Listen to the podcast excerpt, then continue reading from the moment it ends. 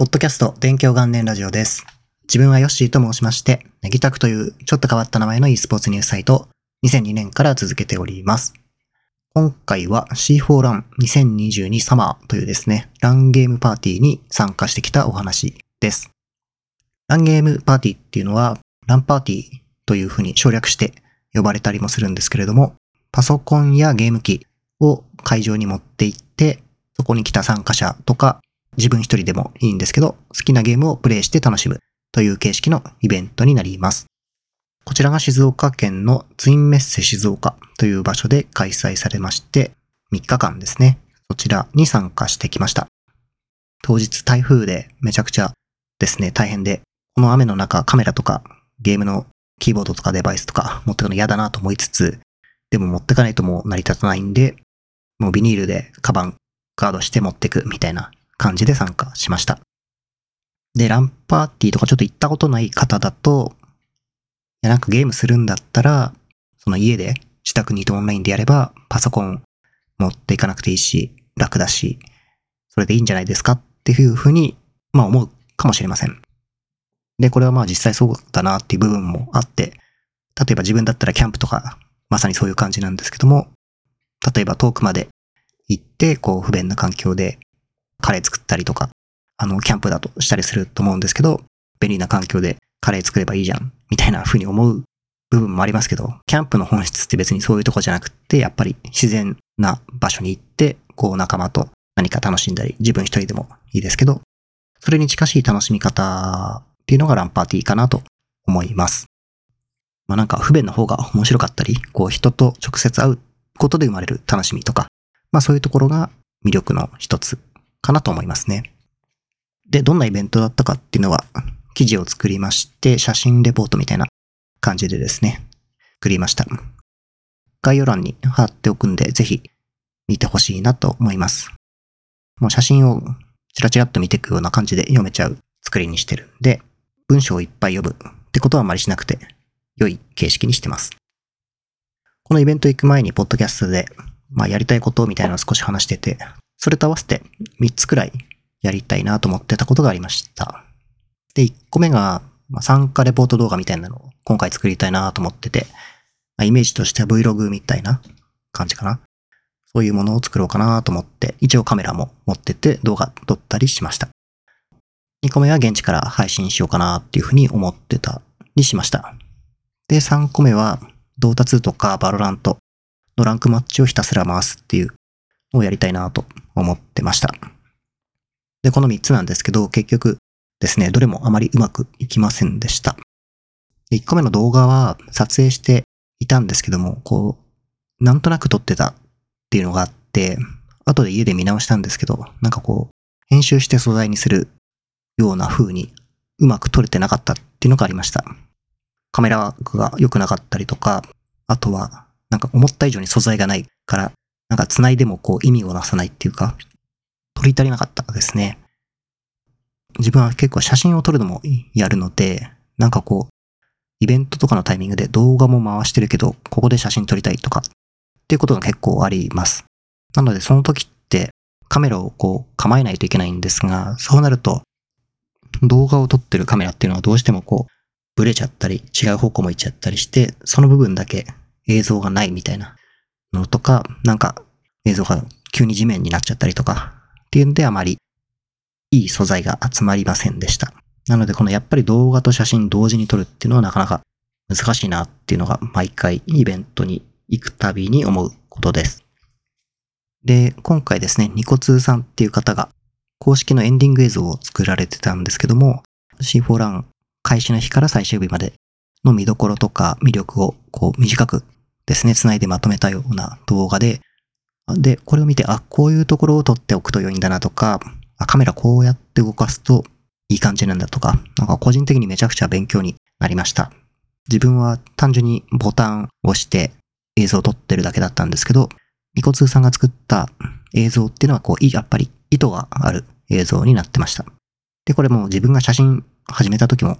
同じだなと思ったんですけど、昔はやっぱりただなんとなくシャッターをしてたんですが、まあ今は自分の中である程度意図を持って撮ってるんで、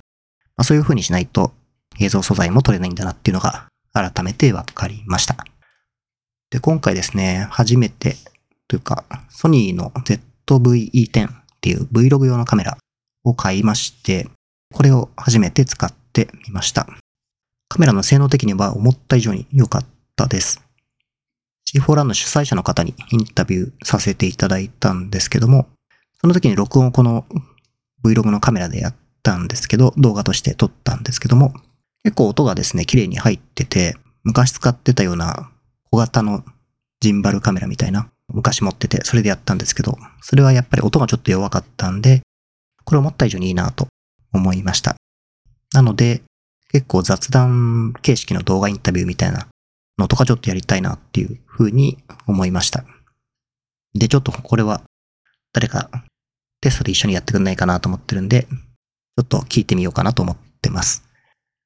あと2個目にやりたいって言ってた現地配信と3個目のランクマッチやるっていうのは、まあこれそれぞれ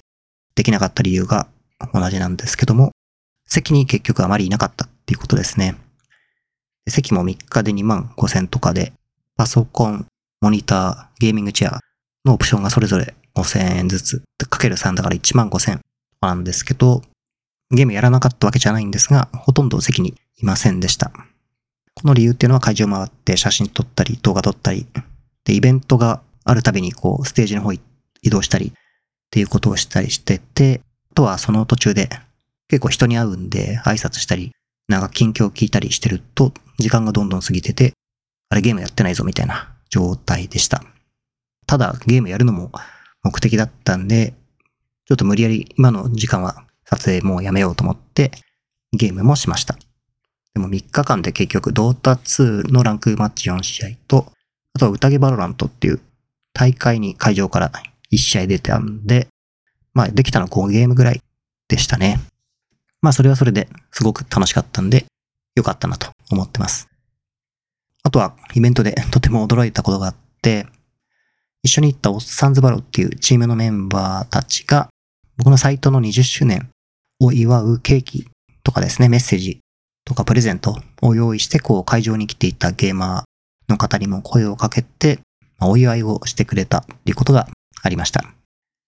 そんなことしていただいてるって思ってなかったんで、たくさんの人が結構駆けつけてくれて、まあ、写真撮って SNS に上げていただいたり、お祝いのメッセージいただいたり、あとは A 社券こと、まあ、杉さんって僕は読んでるんですけど、e スポーツのイベントとか大会のオフィシャル写真とか動画とか作ったりしている方なんですけど、まあ、杉さんがその様子動画に撮ってくれて、さらにそれをもうすぐに自分の席で動画編集して、SNS にアップしてくれたりっていうことがあって、本当にありがたいと思いました。もう集まってくれたのもいろんな方がいて、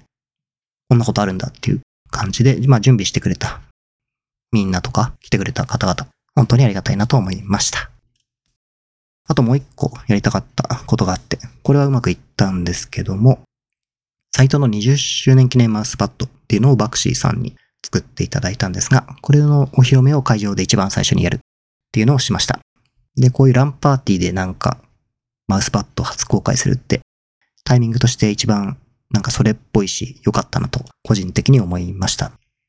で、このマウスパッドは作っていただく話はずっとしてたんですけども、外国で作って日本に届けてもらうみたいな流れなんで、まあ、いつになるかよくわかってなかったんですが、ちょうどこの C4 ランの開催2日前くらい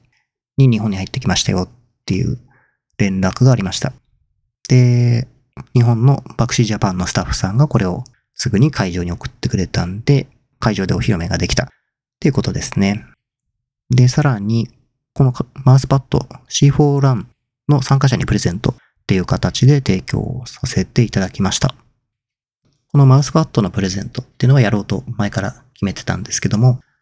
ま何よりもですね、この応援してくれてる方とか、マウスパッド本当に欲しいと思ってくれる人とか、あとは実際にちゃんと使ってくれる人に渡ってほしいなと思ってます。そういう意味では C4 ランってめちゃくちゃうってつけなイベントだなと思って、こちらにマウスパッド10本を提供させていただきました。で、イベントに参加して上位になった人がこう、ガチャに参加できるんですけど、そのガチャを回して、抽選で当たるものの中に、このマウスパッドを10本入れていただきました。まあ、結構ですね、その写真撮らせていただいたりしたんですが、喜んでいただいたり20周年おめでとうございますと言っていただいて、こちらもとてもありがたかったです。で、あとはオンラインでもプレゼント企画始めまして、こちらでは30名の方に当たるようにしました。で、こちら、オーバー少しめんどくさい形にわざとしていて、e スポーツに出会ったきっかけとか、あとは自分のサイトの記事で印象にあるものとかを理由とともにこう、フォームに書いて応募していただく形にしました。で、こういうのってリツイートフォローで抽選でプレゼントっていうのが結構定番なんですけど、これは過去にやったらプレゼント応募アカウントみたいなのがあって、そういうところから、もうただプレゼントが当たるかもみたいな感じで応募してきているのがいっぱいあって、まあそれがボットだったりとか結構いろいろあるんですけど、これを記念マウスパッドでやるのは全然ダメだなと、その時思いました。まあ、このリツイートフォローっていうのはフォロワーを単純に増やす目的でやるような場合だったら全然いいと思います。まあよくあるのが VALORANT のスキン、新しいのが出るとプレゼントっていうのをよくやってますが、こういう目的だったら別に誰に当たろうとフォロワーとかリツイートが増えればいいっていう話なんでいいと思いますが、枚数限定の記念マウスパッドをそういう形で出しても、やっぱりちゃんと使ってもらえるかわからないし、下手したらなんか転売されたりとかっていうのもあると思うんで、なんかそういうことのない形でちゃんとした人に渡ってほしいんで、めんどくさいフォーム形式にしたっていうことですね。で、これの締め切りは8月24日にしてるんで、もしですね、このポッドキャストを聞いて、あ、まだ間に合いそうだぞっていう人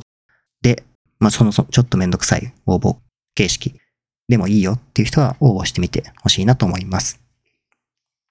というのが C4 ラン。他にもいっぱいあるんですけど、ちょっと話してるとキリがないくらいいろいろあるんで、一旦はこのくらいにしておこうと思います。で、近況としては8月24日ですね。もう来週なんですけど、水曜日かな？が斎藤20周年の当日になります。で、この日にですね、田原くんが記念パーティー的なイベントを今準備してくれてるっていうことで、こちらが秋葉原のエグゼフィールドっていうですね、NTT スポーツが展開している施設で行われます。これも急に告知が出ていてめちゃくちゃびっくりしたんですけども、まあ、事前登録制でオンラインでチケット販売してるような驚きの形式になってます。でまあこんなのいろいろ準備していただいて、本当にありがたいなと思ってます。一応自分はですね、8月24日予定だけ開けといてみたいな感じで言われてたんですけど、まさかそんな会場まで取って準備してくれてるなんて思わなくて、本当にありがたいと思ってます。これも販売がもうすぐ締め切りになるようなんですけど、これを聞いた方でもしご都合合う方はですね、原くんすごく一生懸命準備してくれてるんで、一人でも多い方が自分としても嬉しいので、ご都合合う方はぜひよろしくお願いします。ということで、来週も金曜日に更新を予定していますので、またぜひよろしくお願いします。ここまで聞いていただきましてありがとうございました。